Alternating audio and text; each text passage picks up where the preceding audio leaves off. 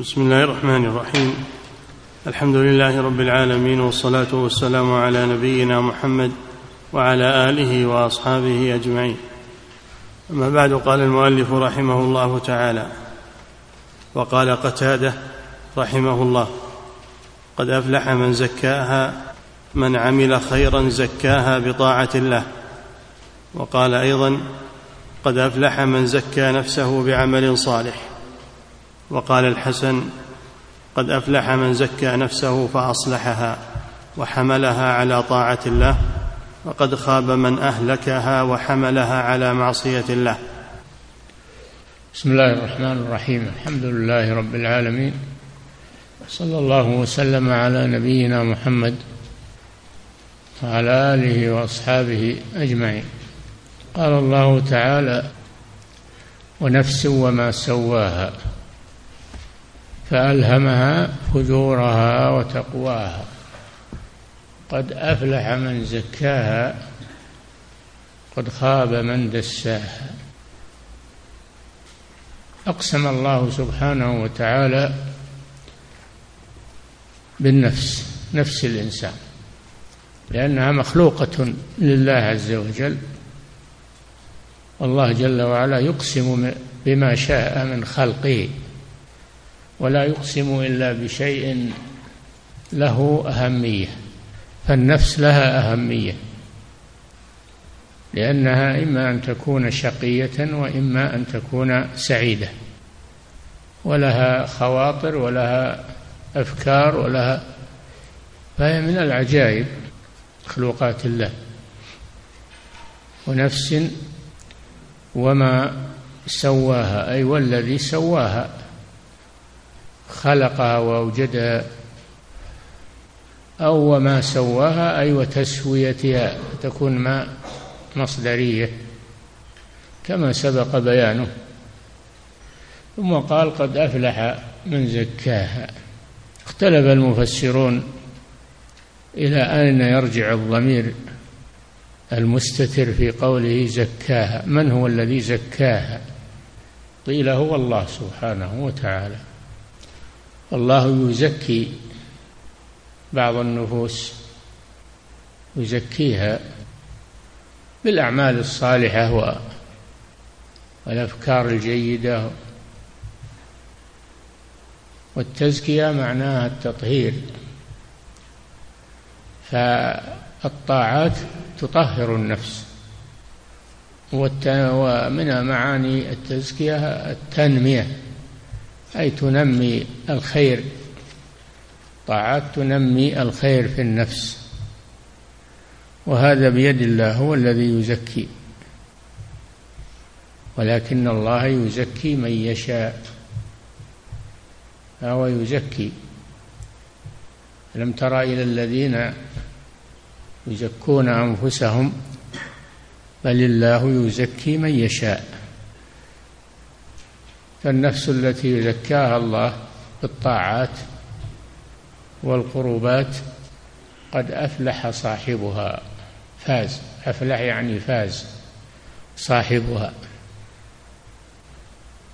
فقوله قد أفلح من زكاها أي فاز من زكى الله نفسه على أن الضمير يرجع إلى الله.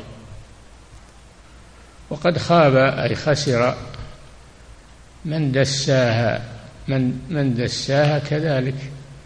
دساها الله سبحانه بذنوبها سيئاتها حتى تدست في التراب. أي اختفت في الرغام والتراب لحقارتها. فالذنوب تدنس النفس. وتحطها إلى أسفل. والله هو الذي قدر لها ذلك بأفعال صاحبها. قد خاب من دساها أي من دس الله نفسه بالذنوب والمعاصي والمخالفات. والقول الثاني أن الضمير يرجع إلى صاحب النفس. قد أفلح من دس من زكاها أي زكى نفسه بالطاعات. زكى نفسه بالطاعات والقربات. فالإنسان هو الذي يزكي نفسه بالطاعات والخيرات. يكسب لها الخير ويرفعها بها. وهذا لا يخرج عن الله سبحانه وتعالى هو الذي وفق الإنسان لأن يزكي نفسه بالطاعات. ولولا توفيق الله ما حصل له ذلك. وقد خاب أي خسر من دس نفسه يعني حطها في الرغام والتراب. ودسها بدل أن يرفعها دساها بالمعاصي والذنوب. فالإنسان هو الذي يزكي نفسه بالطاعة أو يدنسها بالمعاصي. على هذا التفسير. وكلا التفسيرين صحيح. خلاف العلماء المفسرين لا يختلف لأن كل واحد منهم أخذ باحتمال. والآية تحتمل المعنى الأول وتحتمل المعنى الثاني.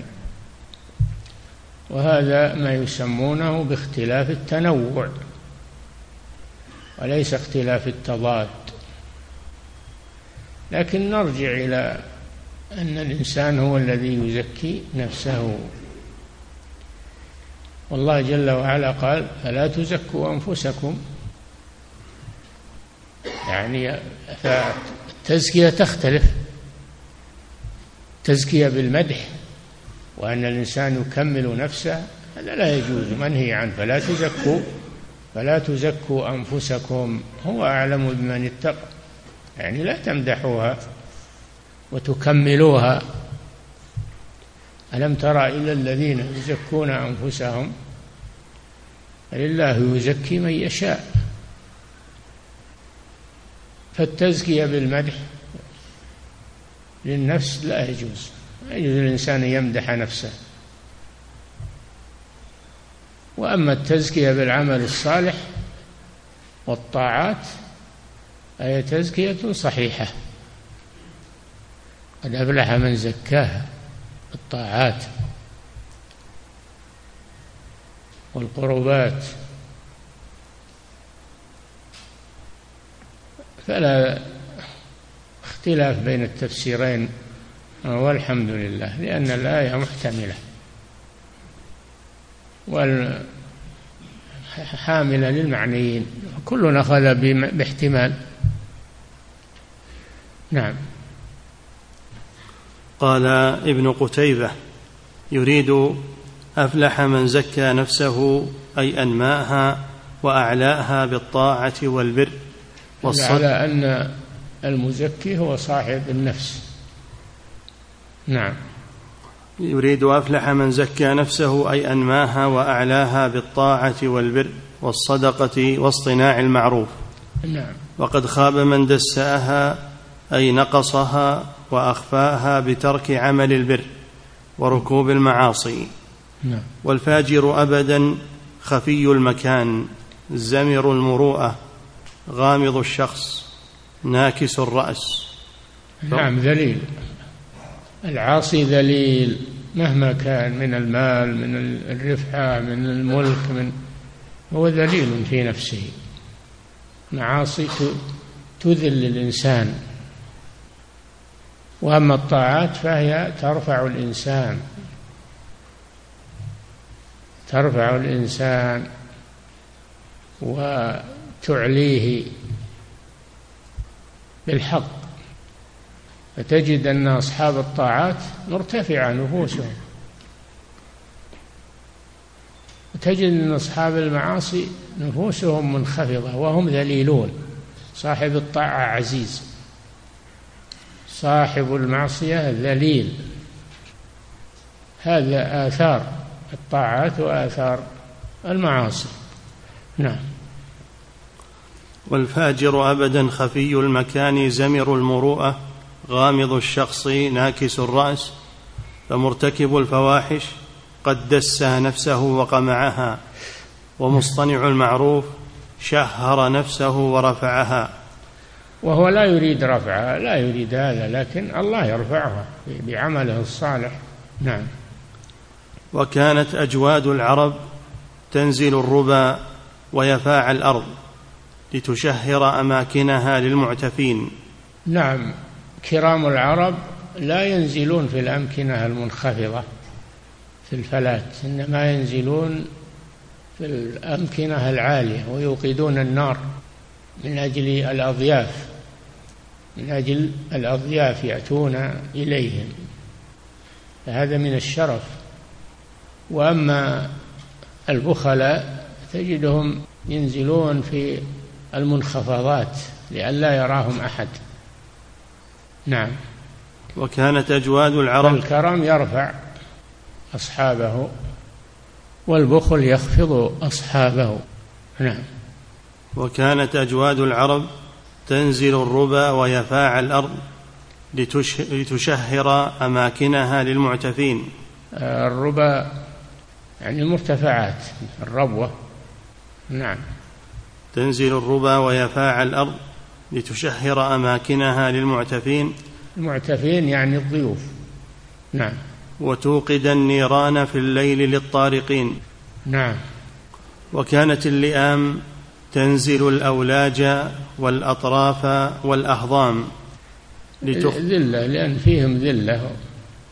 ولا يريدون أن يتبينوا للناس. نعم. وكانت اللئام تنزل الأولاج والأطراف والأهضام لتخفي أماكنها على الطالبين. نعم. فأولئك أعلوا أنفسهم وزكوها. وهؤلاء أخفوا أنفسهم ودسوها. نعم. وأنشد وبوأت بيتك في معلم رحيب أنشد يعني ابن قتيبة ابن قتيبة من أئمة اللغة. مشهور إمام مشهور صاحب سنة وعقيدة صحيحة. نعم.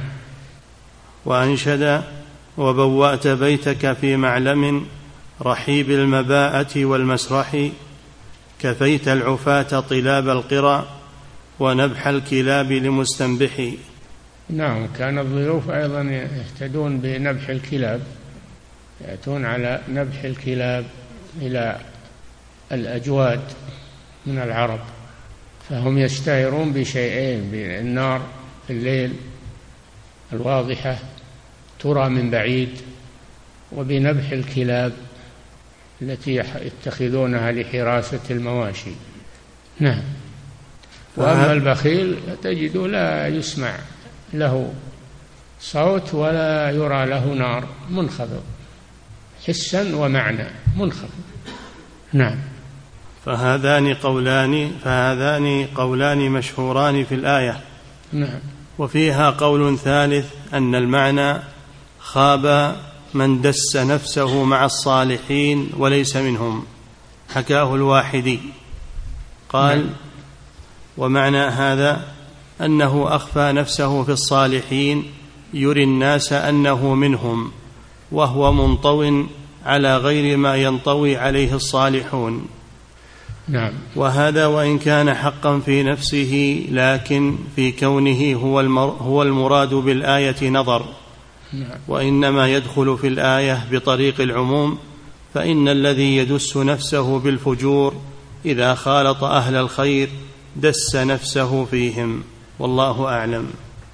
نعم على كل حال هو يخفي نفسه سواء أخفاها في منخفض من الأرض أو أخفاها بين الكرام واندس بينهم. نعم. الباب التاسع في طهارة القلب من أدرانه ونجاساته. نعم.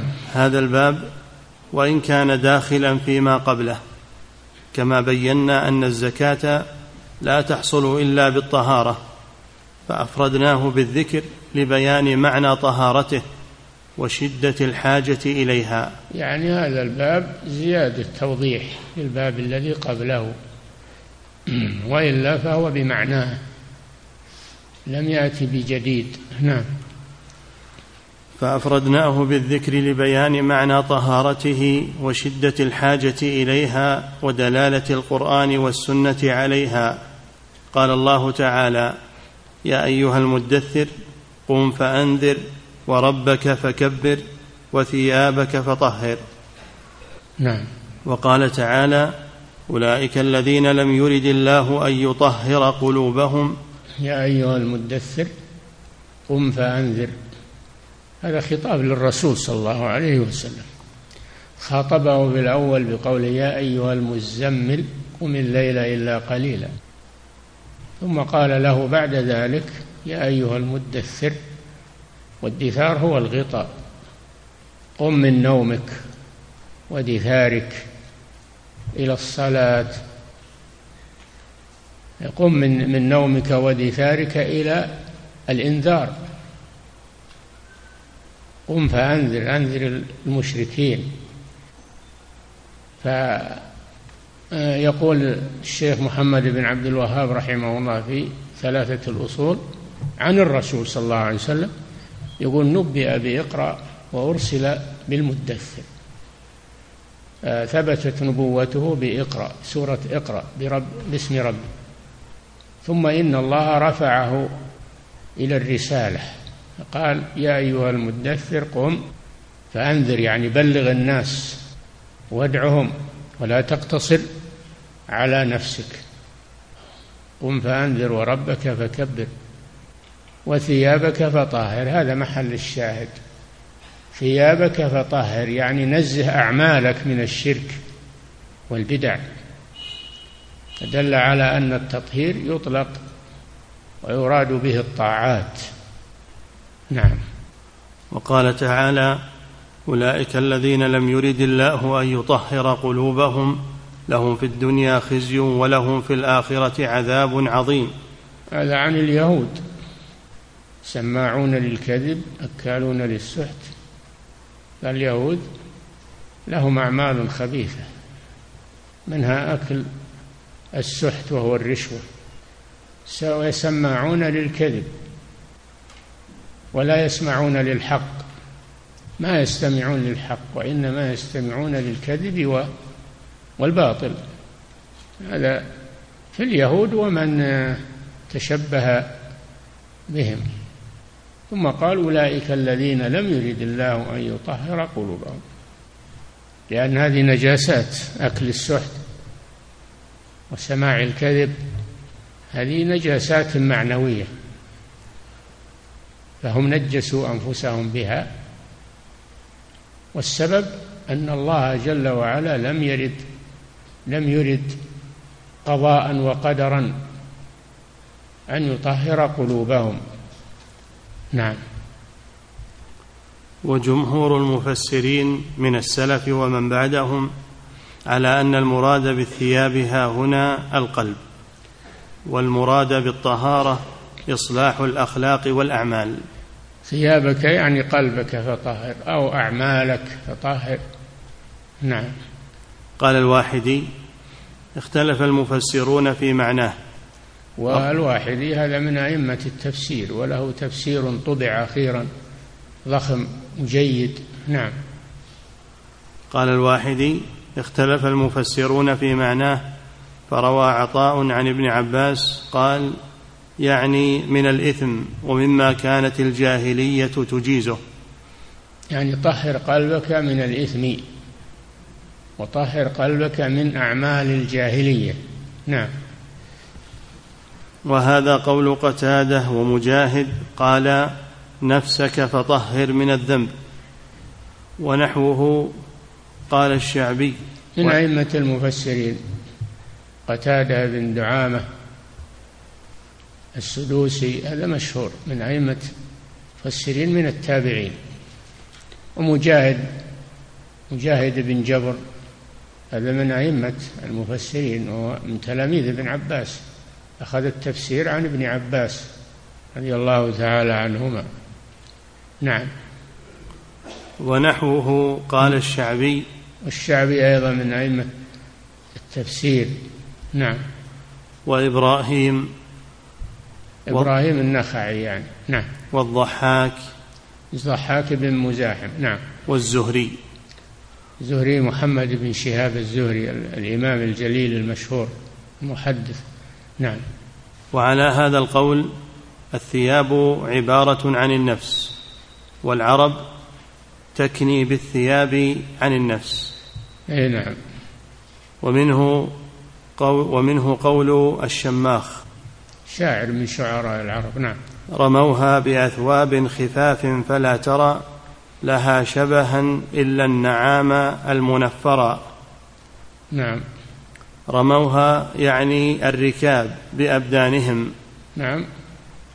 رموها بأثواب خفاف فلا ترى لها شبها إلا النعام المنفرا رموها يعني الركاب بأبدانهم. يعني الركاب.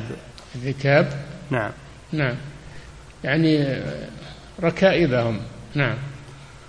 وقال عنترة شبهها بالنعام. شبهها بالنعام الهارب. نعم. وقال عن من شدة عدوها. يمدح يعني هذه المركوبات من الإبل. نعم.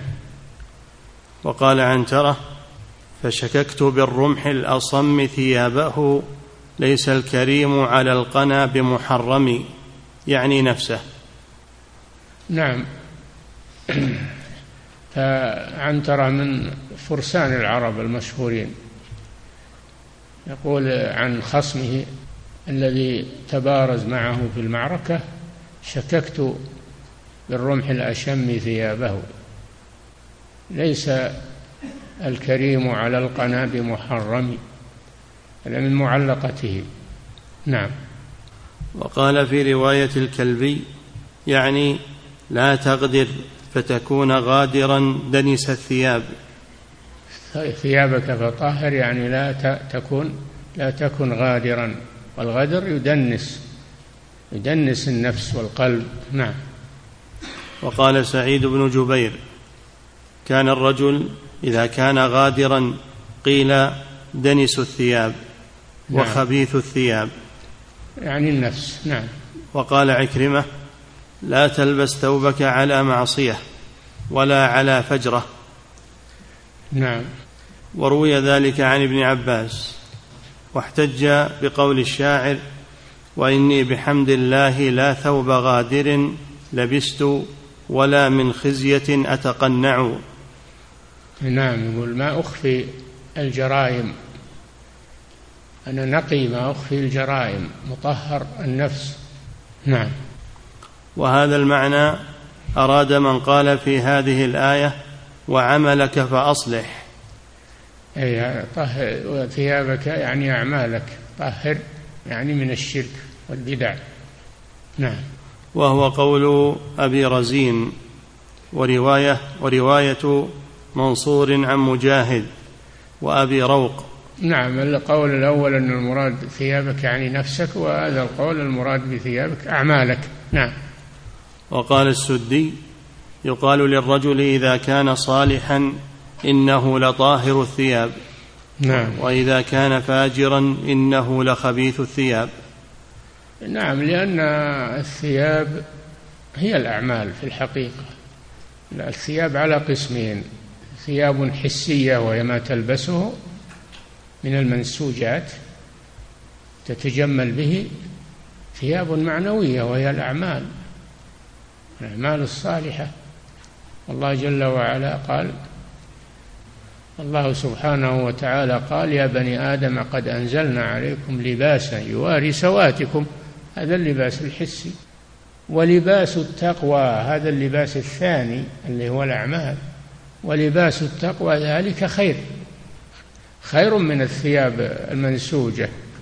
كون الإنسان يتجمل بالتقوى هذا خير من أن يتجمل بالثياب المنسوجة وإن كان التجمل بالثياب مطلوب. لكن لا يقتصر عليه بل يتجمل بالتقوى.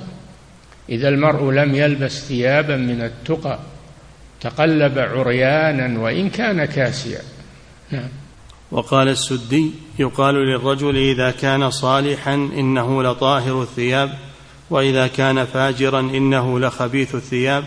قال الشاعر لا هم إن عامر بن جهم أوذم حجا في ثياب دسم.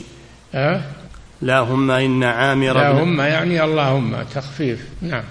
لا هم إن عامر بن جهم أوذم حجا في ثياب دسم.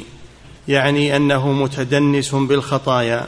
نعم. وكما وصفوا الغادر الفاجر بدنس الثوب وصفوا الصالح دنس دنس. وكما وصفوا الغادر الفاجر بدنس الثوب وصفوا الصالح بطهارة الثوب. نعم. قال يعني طهارة معنوية الثوب هنا معنوي. نعم. قال امرئ القيس ثياب بني عوف. قال؟ قال امرئ القيس. ها؟ قال امرئ القيس. نعم امرؤ القيس آه، الشاعر المعروف الذي هو أقدم شعراء العرب ومعلقته مشهورة. نعم.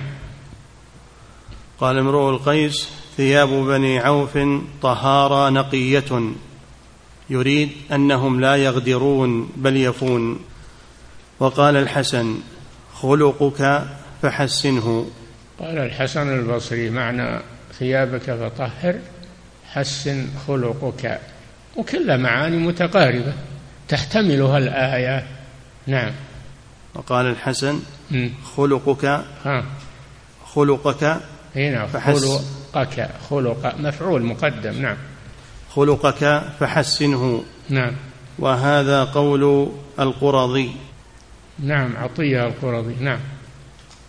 وعلى هذا الثياب عبارة عن الخلق عن الخلق. نعم. لأن خلق الإنسان يشتمل على أحواله اشتمال ثيابه على نفسه.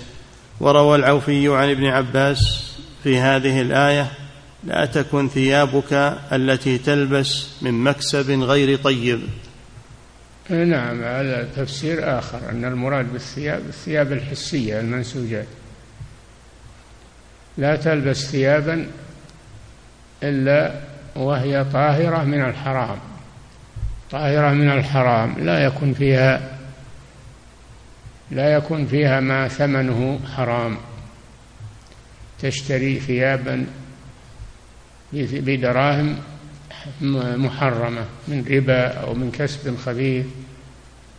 ولهذا جاء في الحديث يمد يديه إلى السماء يا رب يا رب ومطعمه حرام ومشربه حرام وملبسه حرام. أنه يستجاب لذلك. نعم. وروى العوفي عن ابن عباس في هذه الآية لا تكن ثيابك التي تلبس من مكسب غير طيب والمعنى طهرها من أن تكون مغصوبة أو من وجه لا يحل اتخاذها منه. يعني خل ثيابك من حلال من كسب حلال. نعم. وروي عن سعيد بن جبير وقلبك ونيتك فطهر. نعم زاد النية. نعم. وقال أبو العباس الثياب اللباس ويقال القلب وعلى هذا ينشد فسلي ثيابي من ثيابك تنس تنسل. فسلي ثيابي من ثيابك تنسل ثيابك. فسلي ثيابي من ثيابك تنسل نعم. وذهب بعضهم في تفسير هذه الآية إلى ظاهرها وقال إنه أما إنه أمر بتطهير ثيابه من النجاسات.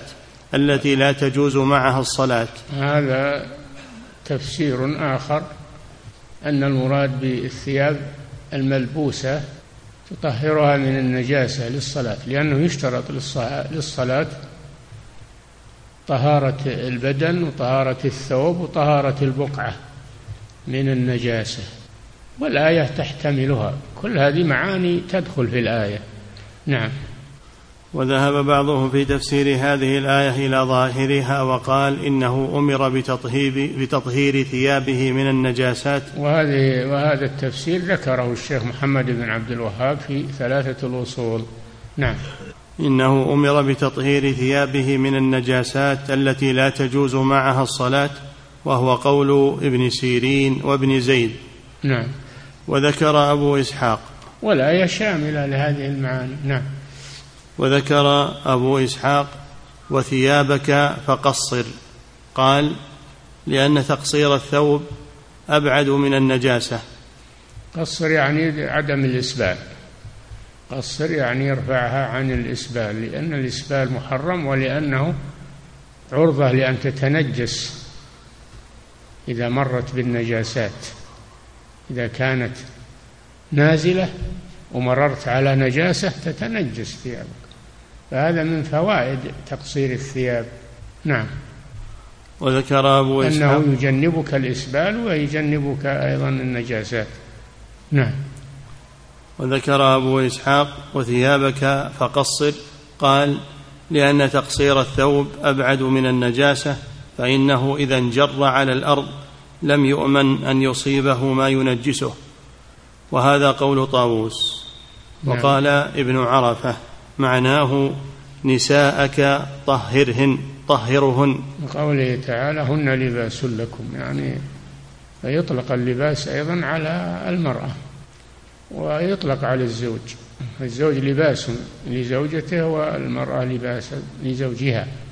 طهرها يعني اخترها من النسب الطيب والتقي و... نعم.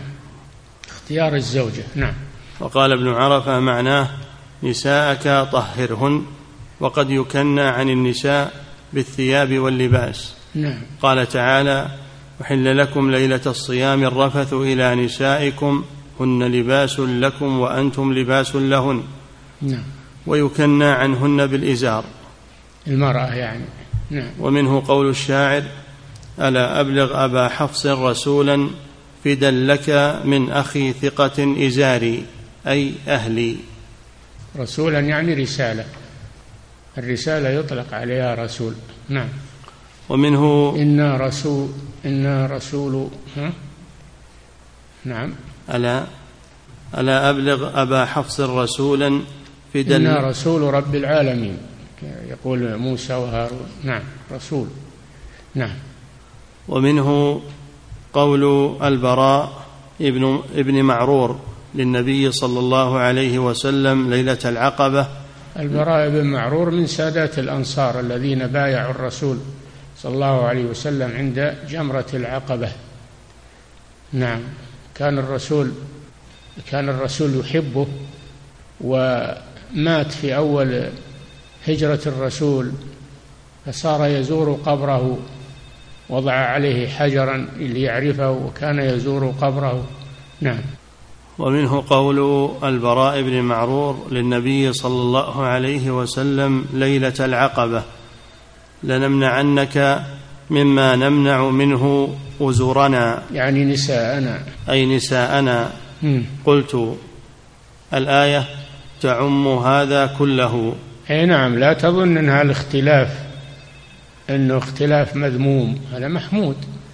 لأن يعني كل واحد من المفسرين أخذ بمعنى من معاني الآية فهو من اختلاف التنوع في التفسير. وكل اختلافات المفسرين من هذا القبيل اختلاف تنوع. نعم. قلت الآية تعم هذا كله كل هذه المعاني يعني. نعم. وتدل عليه بطريق التنبيه واللزوم إن لم تتناول ذلك لفظا. نعم. فإن المأمور به إن كان طهارة القلب فطهارة الثوب وطيب مكسبه تكميل لذلك. نعم. فإن خبث الملبس يكسب القلب هيئة خبيثة كما أن خبث المطعم يكسبه ذلك. ولذلك حرم لبس جلود النمور والسباع بنهي النبي صلى الله عليه وسلم عن ذلك في عدة أحاديث صحاح. كما مر بنا أنه لا يجوز استعمال آه، جلود النمور والسباع لا افتراشا ولا لباسا ولا ولا ركوبا ما يركب عليها محرمة. نعم. بنهي النبي صلى الله عليه وسلم عن ذلك في عدة أحاديث صحاح لا معارض لها لما يكتسب القلب من الهيئة المشابهة لتلك الحيوانات. اي نعم لأنك إذا جلست عليها يسري إليك شيء من أخلاق تلك الحيوانات السبعية المتوحشة. نعم. فإن الملابسة الظاهرة تسري إلى الباطن ولذلك حرم لبس الحرير والذهب على الذكور لما يكسب القلب من الهيئة التي تكون لمن ذلك لبسه من النساء وأهل الفخر والخيلاء. اي نعم. الخاتم من الذهب ولبس الحرير للرجل لا يجوز حرام. كلاهما حرام. لما يسببه على اللابس من خبث النفس والميوعة أيضا يصير فيه ميوعة كميوعة النساء. ف وأيضا فيه خيلاء فيه خيلاء وتكبر على الفقراء. فقراء ما يجدون ما يأكلون وأنت تلبس حرير وتختم بذهب هذا يكسر قلوب الفقراء. نعم. والمقصود أن طهارة الثوب وكونه من مكسب طيب هو من تمام طهارة القلب وكمالها. يعني طهر ثيابك وطهر قلبك طهر نفسك هذا كله مطلوب. نعم. والمقصود أن طهارة الثوب وكونه من مكسب طيب هو من تمام طهارة القلب وكمالها فإن كان المأمور به ذلك فهو وسيلة مقصودة لغيرها فالمقصود لنفسه أولى أن يكون مأمورا به وإن كان المأمور به طهارة القلب وتزكية النفس فلا يتم إلا بذلك فتبين دلالة القرآن على هذا وهذا. نعم والقرآن واسع الدلالات. وهذا من معجزات القرآن من إعجاز القرآن اللغوي. إعجاز القرآن اللغوي الذي لا يشبهه كلام أحد. نعم. وقوله وقوله تعالى أولئك الذين لم يرد الله أن يطهر قلوبهم. عقيب قوله سماعون للكذب سماعون لقوم آخرين لم يأتوك. يحرفون الكلم من بعد مواضعه. يعني أن اليهود يستمعون إلى الذين يحرفون كلام الله في التوراة ويغيرون كلام الله. هم يسمعون هذا ويقبلونه اليهود. ولذلك قال الله جل وعلا أولئك الذين لم يرد الله أن يطهر قلوبهم. يعني لم يرد هذا إرادة كونية. قدر الله عليهم ذلك عقوبة لهم بسبب فعله. نعم. وقوله تعالى أولئك الذين لم يرد الله أن يطهر قلوبهم عقيب قوله سماعون للكذب سماعون لقوم آخرين لم يأتوك يحرفون الكلم من بعد مواضعه مما يدل على أن يقولون إن أوتيتم هذا فخذوه. إن, إن قال لكم الرسول مثل هذا اقبلوا منه. الرسول محمد اقبلوا منه. إن, إن يقولون إن فخذوه وإن سمعون فإن جاءوك. نعم. أولئك الذين لم يرد الله أن يطهر قلوبهم. لهم في الدنيا خزي ولهم في الآخرة عذاب عظيم. سماعون للكذب أكالون للسحت وهو الحرام. هذا من صفات اليهود؟ لأن الله لم يرد أن يطهر قلوبهم. نعم. سماعون للكذب سماعون لقوم آخرين لم يأتوا. إن أوتيتم هذا فخذوه وإن لم تؤتوه فاحذروا. أولئك الذين لم يرد الله أن يطهر قلوبهم. وقيل إن هذا في رجم الزانية. لما زنت امرأة من اليهود قالوا نذهب إلى محمد ننشده شيء حكمها الرسول صلى الله عليه وسلم قال أليس عندكم في التوراة؟ قالوا لا ما هو في التوراة. قال طلب التوراة الرسول طلب التوراة نشروها وإذا آية الرجم فيها يريد أن يقيم الحجة عليهم أن يقيم الحجة عليهم.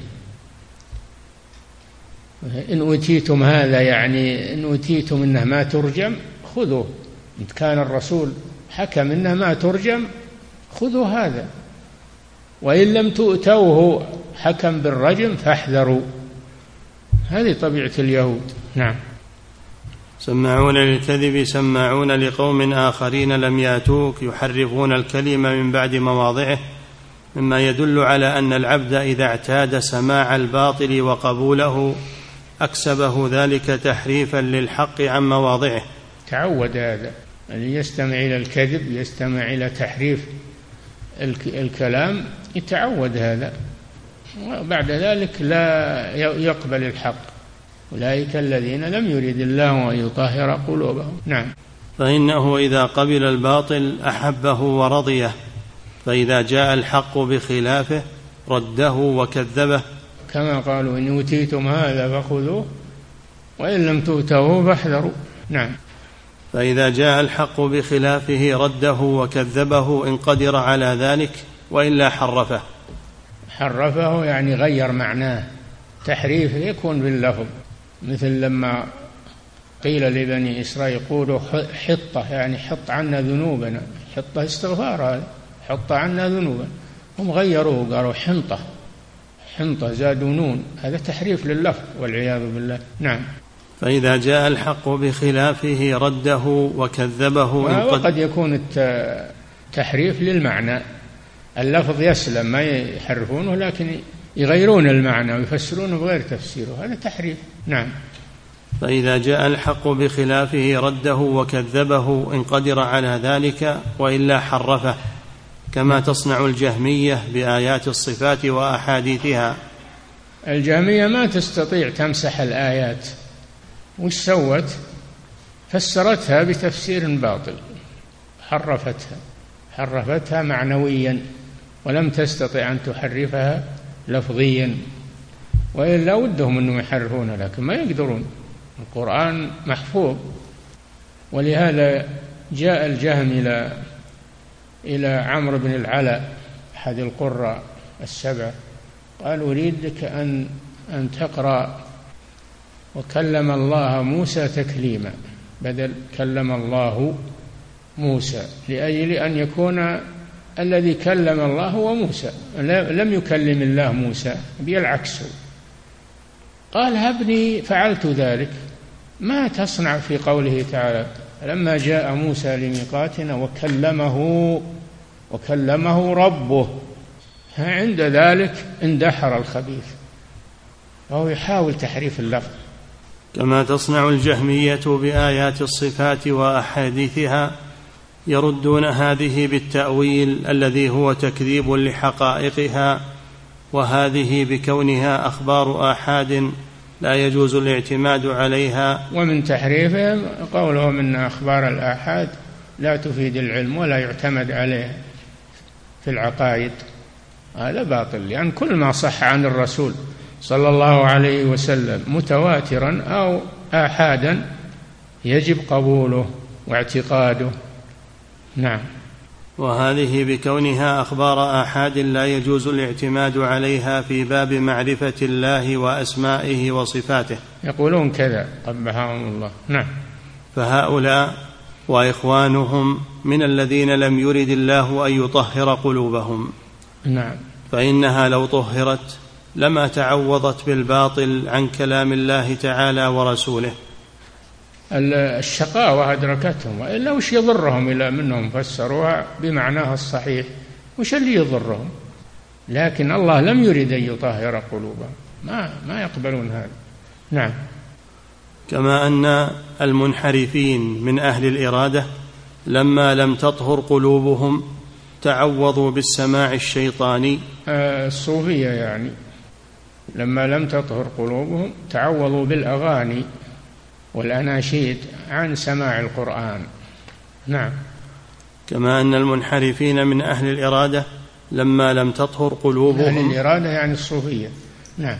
كما أن المنحرفين من أهل الإرادة لما لم تطهر قلوبهم تعوضوا بالسماع الشيطاني عن الغناء. السماع يعني الغناء. نعم. أخذوا قرآن الشيطان وتركوا قرآن الرحمن. وهكذا من أعرض عن الحق يبتلى بالباطل. عقوبة له. نعم. لما لم تطهر قلوبهم تعوضوا بالسماع الشيطاني عن السماع القرآني الإيماني. نعم. قال عثمان بن عفان رضي الله عنه لو طهرت قلوبنا لما شبعت من كلام رب من كلام الله. لو طهرت يقول عثمان رضي الله عنه لو طهرت قلوبنا ما شبعت من كلام الله. هذا معناه أنه إنه يحقر نفسه رضي الله عنه وإلا فهو ممن تبحر في القرآن ويحب القرآن ويتلوه دائما ويقوم به يقوم به في الليل. لكن هذا إن الإنسان ما يعجب بنفسه ولا يزكي نفسه. نعم. فالقلب الطاهر لكمال حياته ونوره وتخلصه وتخلصه من الأدران والخبائث لا يشبع من القرآن. ولا يتغذى إلا بحقائقه ولا يتداوى إلا بأدويته بخلاف القلب الذي لم يطهره الله فإنه يتغذى من الأغذية التي تناسبه بحسب ما فيه من النجاسة. كما ذكر عن الصوفية أنهم تركوا سماع القرآن وذهبوا إلى سماع الشيطان وهو الغناء. نعم. فإن القلب النجس كالبدن العليل المريض لا تلائمه الأغذية التي تلائم الصحيح. نعم المريض ما يقبل الأغذية الجيدة يكرهها بسبب المرض. هذا مرض البدن ومثله أشد مرض القلب أيضا. المريض القلب ما يقبل الحق ولا يقبل القرآن. نعم. مثل المريض اللي ما يقبل الطعام. نعم. ودلت الآية على أن طهارة القلب موقوفة على إرادة الله. نعم لم يريد الله. شوف لم يريد الله.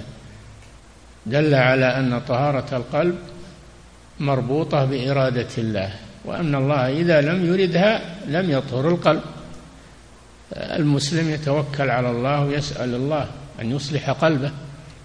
نعم ربنا لا تزغ قلوبنا بعد إذ هديتنا. نعم لأن القلوب بيد الله. نعم. ودلت الآية على أن طهارة القلب موقوفة على إرادة الله وأنه سبحانه لما لم يرد أن يطهر قلوب القائلين بالباطل المحرفين للحق لم يحصل لها الطهارة. عقوبة لهم. لم يرد طهارة المحرفين للحق القابلين للباطل عقوبة لهم. حرمهم الله سبحانه وتعالى ذلك. نعم. ولا يصح أن تفسر الإرادة ها هنا بالإرادة الدينية. لا الله أراد شرعا دينا أن يطهر قلوبهم لكنهم لم يقبلوا هذا فلم يرد تطهيرها قدرا. نعم لأن الإرادة على قسمين إرادة قدرية وإرادة شرعية. نعم. ولا يصح أن تفسر الإرادة ها هنا بالإرادة الدينية وهي الأمر والمحبة. فإنه سبحانه قد أراد ذلك لهم أمرا ومحبة ولم يرده منهم كونا. عقوبة لهم. نعم. فأراد الطهارة لهم ولم يرد وقوعها منهم لما له في ذلك من الحكمة التي فواتها أكره إليه من فوات الطهارة منهم. لأنهم لا يريدون الحق. ما داموا لا يريدون الحق فلا يسمعون كلام الحق أبدا. يسمعون الكلام الذي يلائمهم ويطابق لرغبتهم. هكذا. نعم. وقد أشبعنا الكلام في ذلك في كتابنا الكبير في القدر. نعم لعله شفاء العليل. لعله كتاب شفاء العليل في القضاء والقدر والحكمة والتعليل. نعم. ودلت الآية على أن من لم يطهر الله قلبه فلا بد أن يناله الخزي في الدنيا والعذاب في الآخرة بحسب نجاسة قلبه وخبثه. أولئك الذين لم يرد الله أن يطهر قلوبهم. لهم لهم خزي في الدنيا. نعم. ولهم في الآخرة عذاب أليم. عقوبة في الدنيا وعقوبة في الآخرة. نعم. ودلت الآية على أن من لم يطهر الله قلبه فلا بد أن يناله الخزي في الدنيا والعذاب في الآخرة بحسب نجاسة قلبه وخبثه. ولهذا حرم الله سبحانه الجنة على من في قلبه نجاسة وخبث. نعم. ولا يدخلها إلا بعد طيبه وطهره. فإنها سلام عليكم. طبتم. ما يدخل الجنة إلا الطيب. والجنة دار الطيبين. سلام عليكم طبتم فادخلوها خالدين. نعم. ولا يدخلوها إلا بعد طيبه وطهره فإنها الذين تتوفاهم الملائكة طيبين يقولون سلام عليكم ادخلوا الجنة بما كنتم تعملون. نعم. ولا يدخلها إلا بعد طيبه وطهره فإنها دار الطيبين ولهذا يقال لهم طبتم فادخلوها خالدين. كما في سورة الزمر. نعم. أي ادخلوها بسبب طيبكم. نعم. والبشارة عند الموت لهؤلاء دون غيرهم كما قال تعالى الذين تتوفاهم الملائكة طيبين يقولون سلام عليكم ادخلوا الجنة بما كنتم تعملون. في سورة النحل. نعم. فالجنة لا يدخلها خبيث نعم. ولا من فيه شيء من الخبث. نعم. فمن تطهر في الدنيا ولقي الله طاهرا من نجاساته دخلها بغير معوق ومن لم يتطهر في الدنيا فإن كانت نجاسته عينية كالكافر لم يدخلها بحال وإن كانت نجاسته كسبية عارضة دخلها وإن كانت يعني إذا كان فيه خبث معاصي خبث المعاصي وشيء من الكبائر فهذا يطهر في النار يدخل في النار اولا ثم إذا تطهر يخرج من النار ويدخل الجنة. وهذا في أصحاب الكبائر التي دون الشرك قد يطهرون في النار. نعم. ما يدخل الجنة إلا طاهر إما من الأصل وإما بعد تطهيره في النار. نعم. فإن كانت نجاسته عينية كالكافر لم يدخلها بحال وإن كانت نجاسته كسبية عارضة دخلها بعدما يتطهر من تلك النجاسة ثم يخرج منها. حتى إن أهل الإيمان إذا جازوا الصراط حبسوا على قنطرة بين الجنة والنار.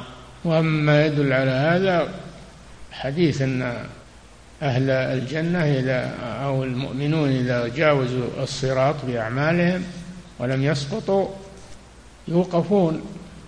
فيقتص لبعضهم من بعض حتى يطهروا من حقوق الناس ثم يدخلون الجنة.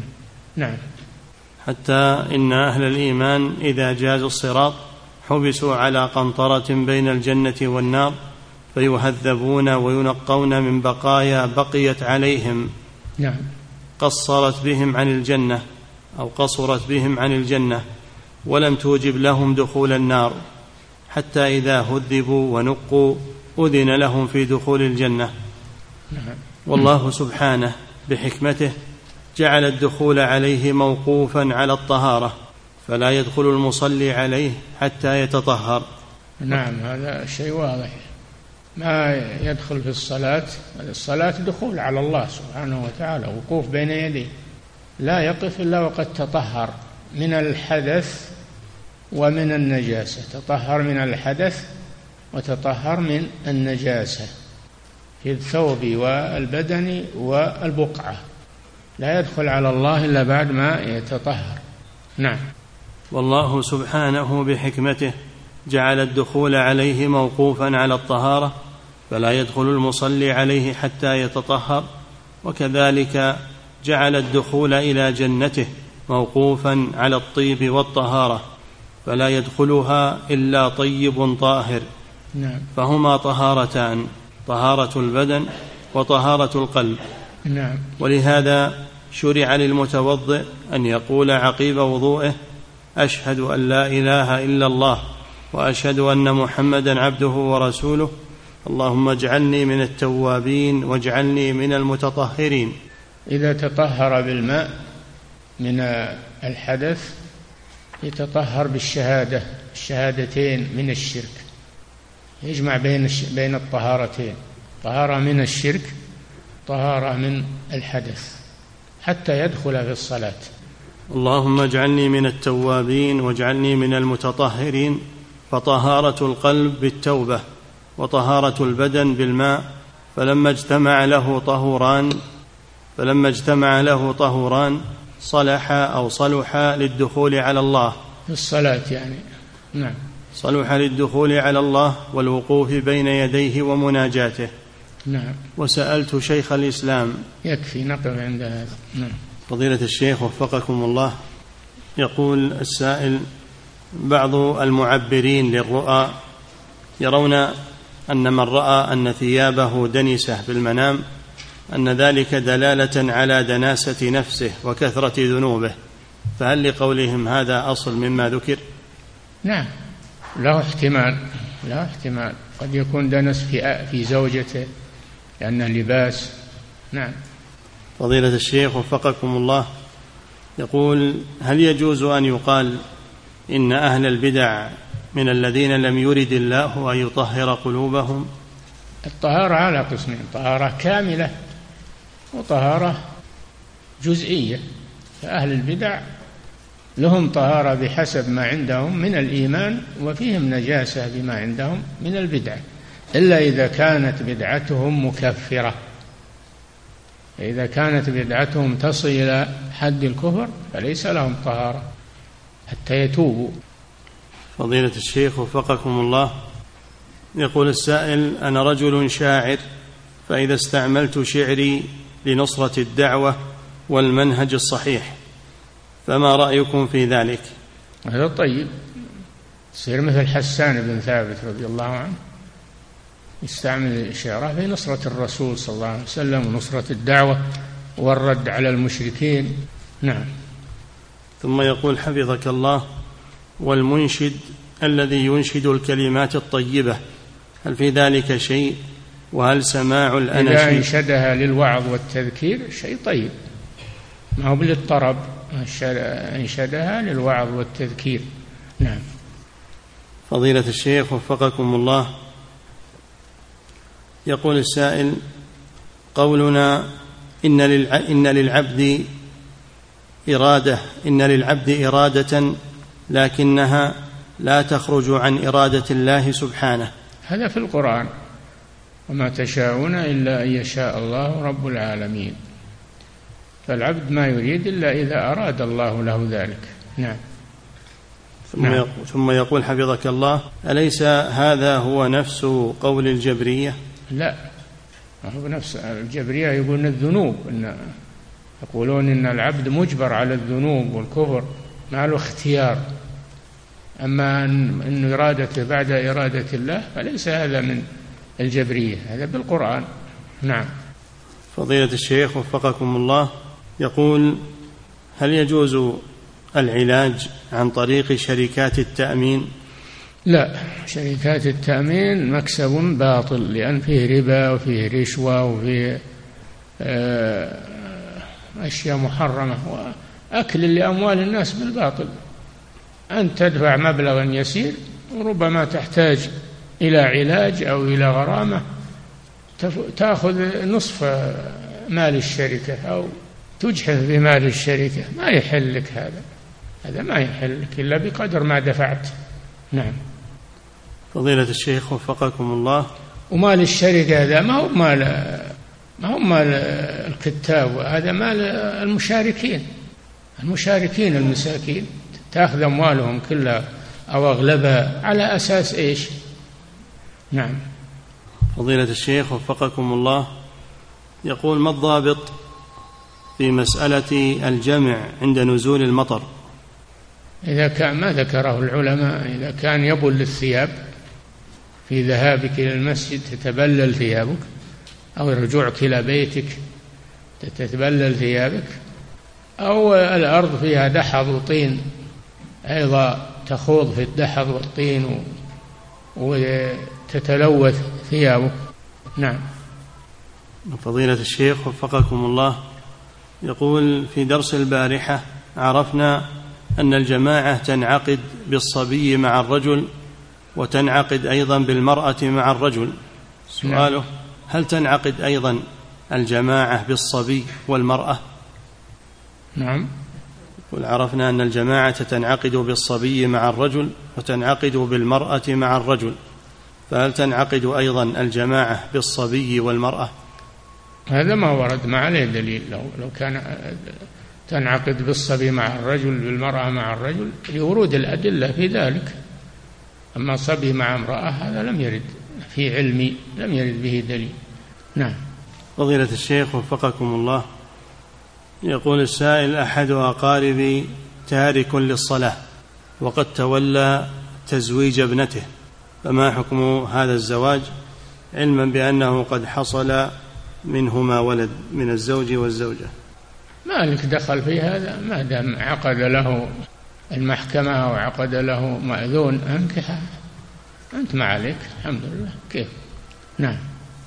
فضيلة الشيخ وفقكم الله امرأة تسأل فتقول إنها تدرس في دار نسائية وتذهب إليها مبكرة في الصباح فتحجز مكانا لها ولزميل امرأة تقول إنها تدرس في دار نسائية فتذهب إليها مبكرة في الصباح وتحجز مكانا لها.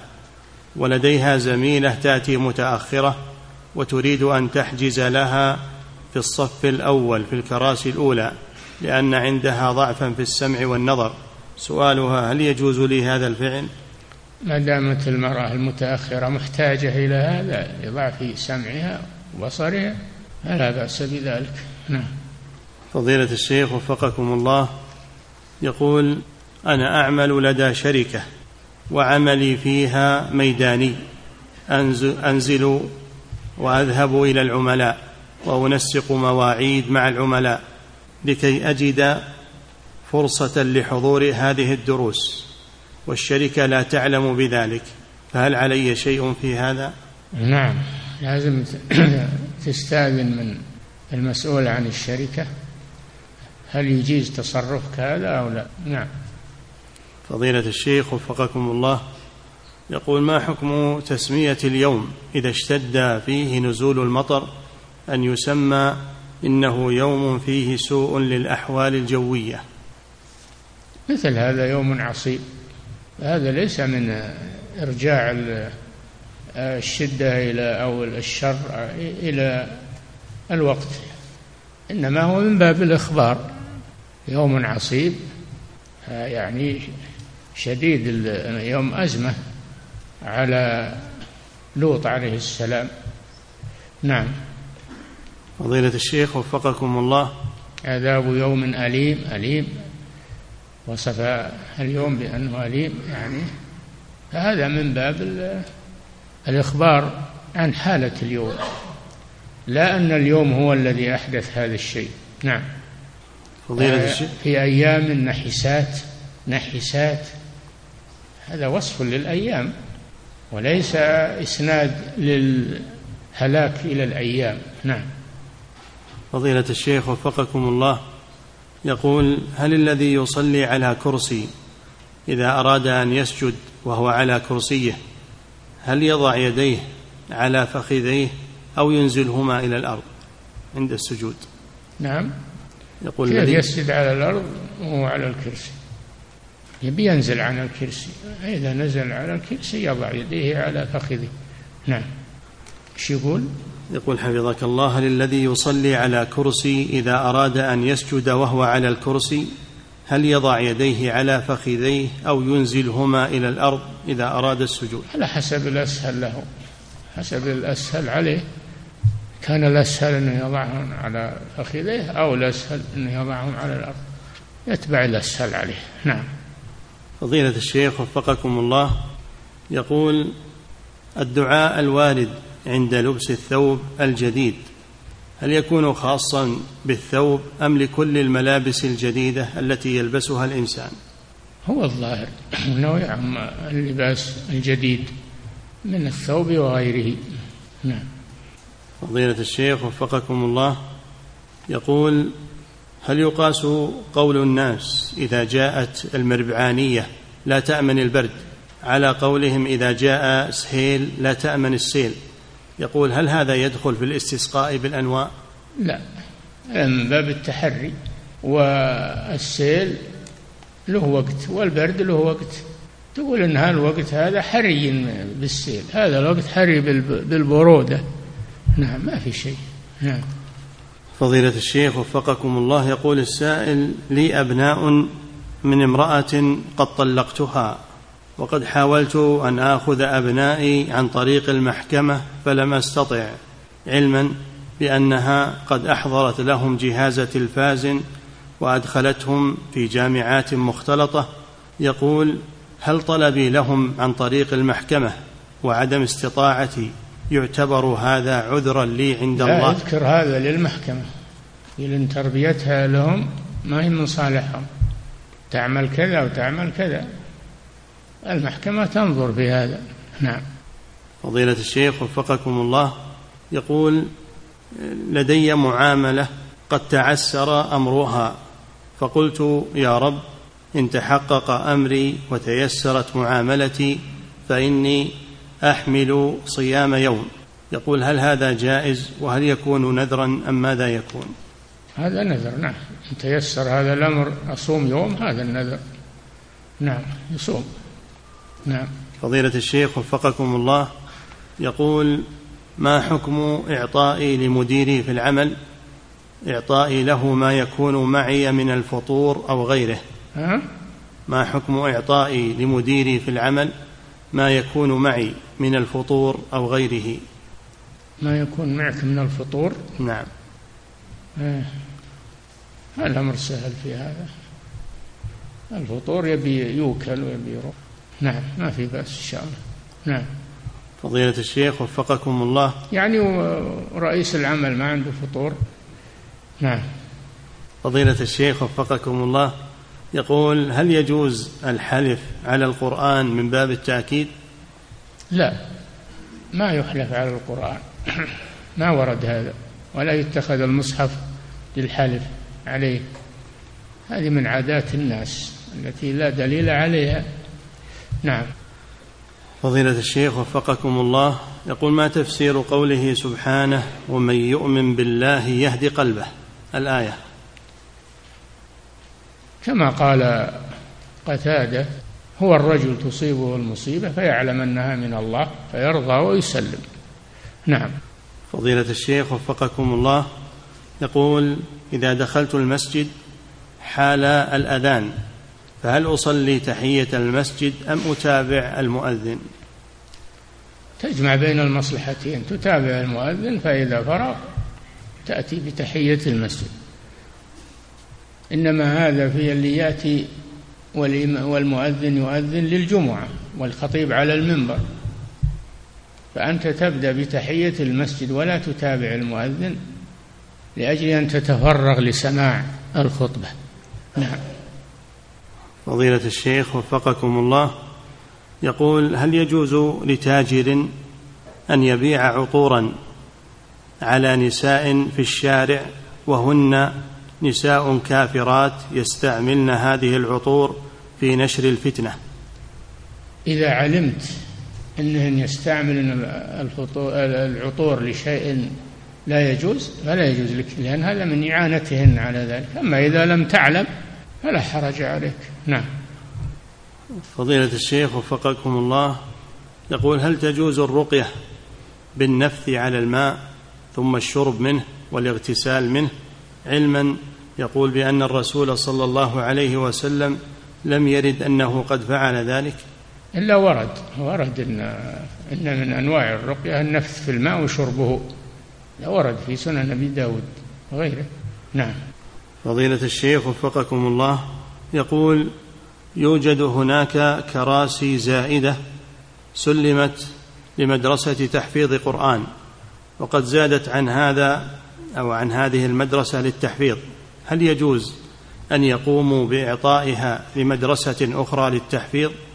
علما بأن من أعطاهم هذه الكراسي كانت نيته أنها لهذه المدرسة خاصة. لا هذه الكراسي إذا كان خصصها لهذه المدرسة يحتفظ بها للحاجة في المستقبل. يكون فيه مستودع توضع فيه. نعم. فضيلة الشيخ وفقكم الله يقول المراد بالإنشاد للشعر الطيب الذي ذكر فضيلتكم قبل قليل إنه جائز. هل المقصود به ما اشتهر من تلحين بصوت ملحن؟ الإنشاد من شخص واحد. أما الأناشيد فهي من أصوات جماعية.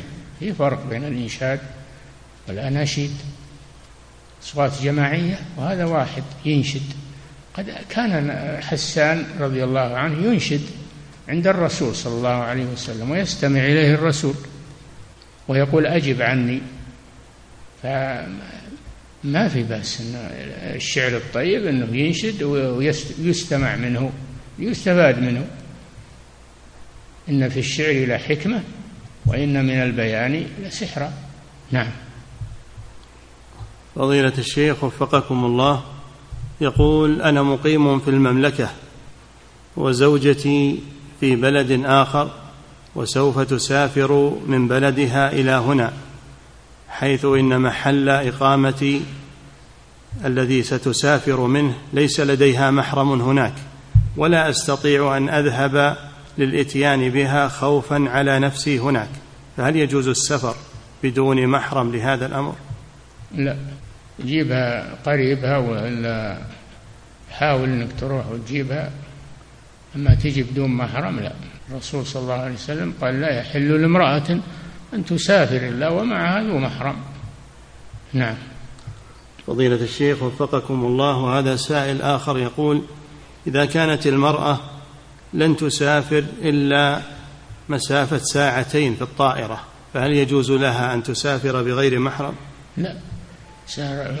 مسافة ساعتين للطائرة كم هي للراحلة؟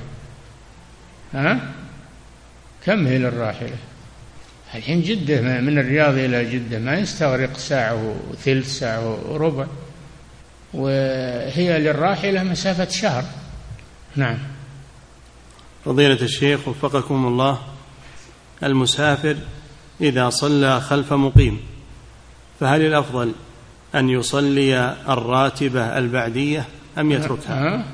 المسافر إذا صلى خلف مقيم فهل الأفضل له أن يصلي الراتبة البعدية أم يتركها؟ لا ما يصليها لأنه مسافر ويباح له القصر فلا يصلي الراتبة. نعم.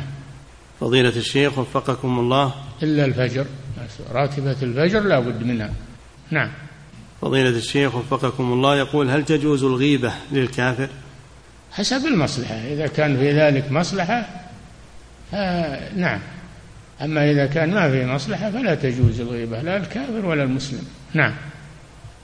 امرأة حاضت ثم انقطع دمها يوما كاملا فظنت الطهر فاغتسلت. وأتاها زوجها تصل نزل الدم بعد ذلك فماذا عليهما؟ إذا طهرت يوما كاملا هذا طهر متخلل وسط الحيض. تصلي تغتسل وتصلي هذا اليوم. وأما زوجها فالأحسن أنه ما يقربها حتى يتيقن من آه، الطهارة وانقطاع الدم. نعم.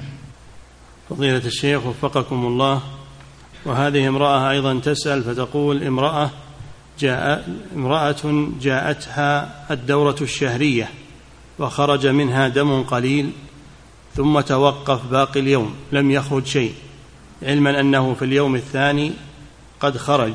فما حكم اليوم الأول؟ وقد تركت صلاته.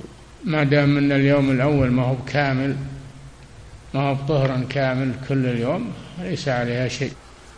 فضيلة الشيخ وفقكم الله يقول هل يجوز للمرأة أن تخرج ثديها لإرضاع طفلها أمام والدها وإخوانها؟ ما هو ضروري إخراج الثدي ترضعه وتحط غطاء عليه. ما هو ضروري. نعم. فضيلة الشيخ وفقكم الله يقول السائل رجل وجد داخل السيفون سيفون الحمام جلكم الله وجد كيسا مربوطا يطفو في الماء وبداخله أشياء متعفنة يظن أنها سحرا يقول ماذا أفعل بهذا؟ يظن أنها سحر. نعم. فماذا يفعل بهذا الكيس؟ يتلفه يستريح منه. نعم. فضيلة الشيخ وفقكم الله يقول ما يسمى بالذهب الأبيض. هل يجوز للرجل أن يلبسه؟ ما هو بذهب لو سمي ما يسمى ما هو بذهب. معدن هذا من المعادن النفيسة والحكم خاص بالذهب فقط. نعم. تسمية أن المعادن النفيسة بالذهب لا يجعلها ذهبا. نعم. فضيلة الشيخ وفقكم الله يقول هل يجوز مجالسة عوام أهل البدع؟ ما بهم خير لا جالس لا عوامهم ولا علماءهم. إلا إن كان تبي توضح لهم تبين لهم البدعة لعلهم يتركونها. نعم. انتهى. الله تعالى أعلم وصلى الله وسلم على نبينا محمد وعلى آله وصحبه. مؤسسة الدعوة الخيرية الدعوة إلى الله هدفنا والتقنية الحديثة وسيلتنا.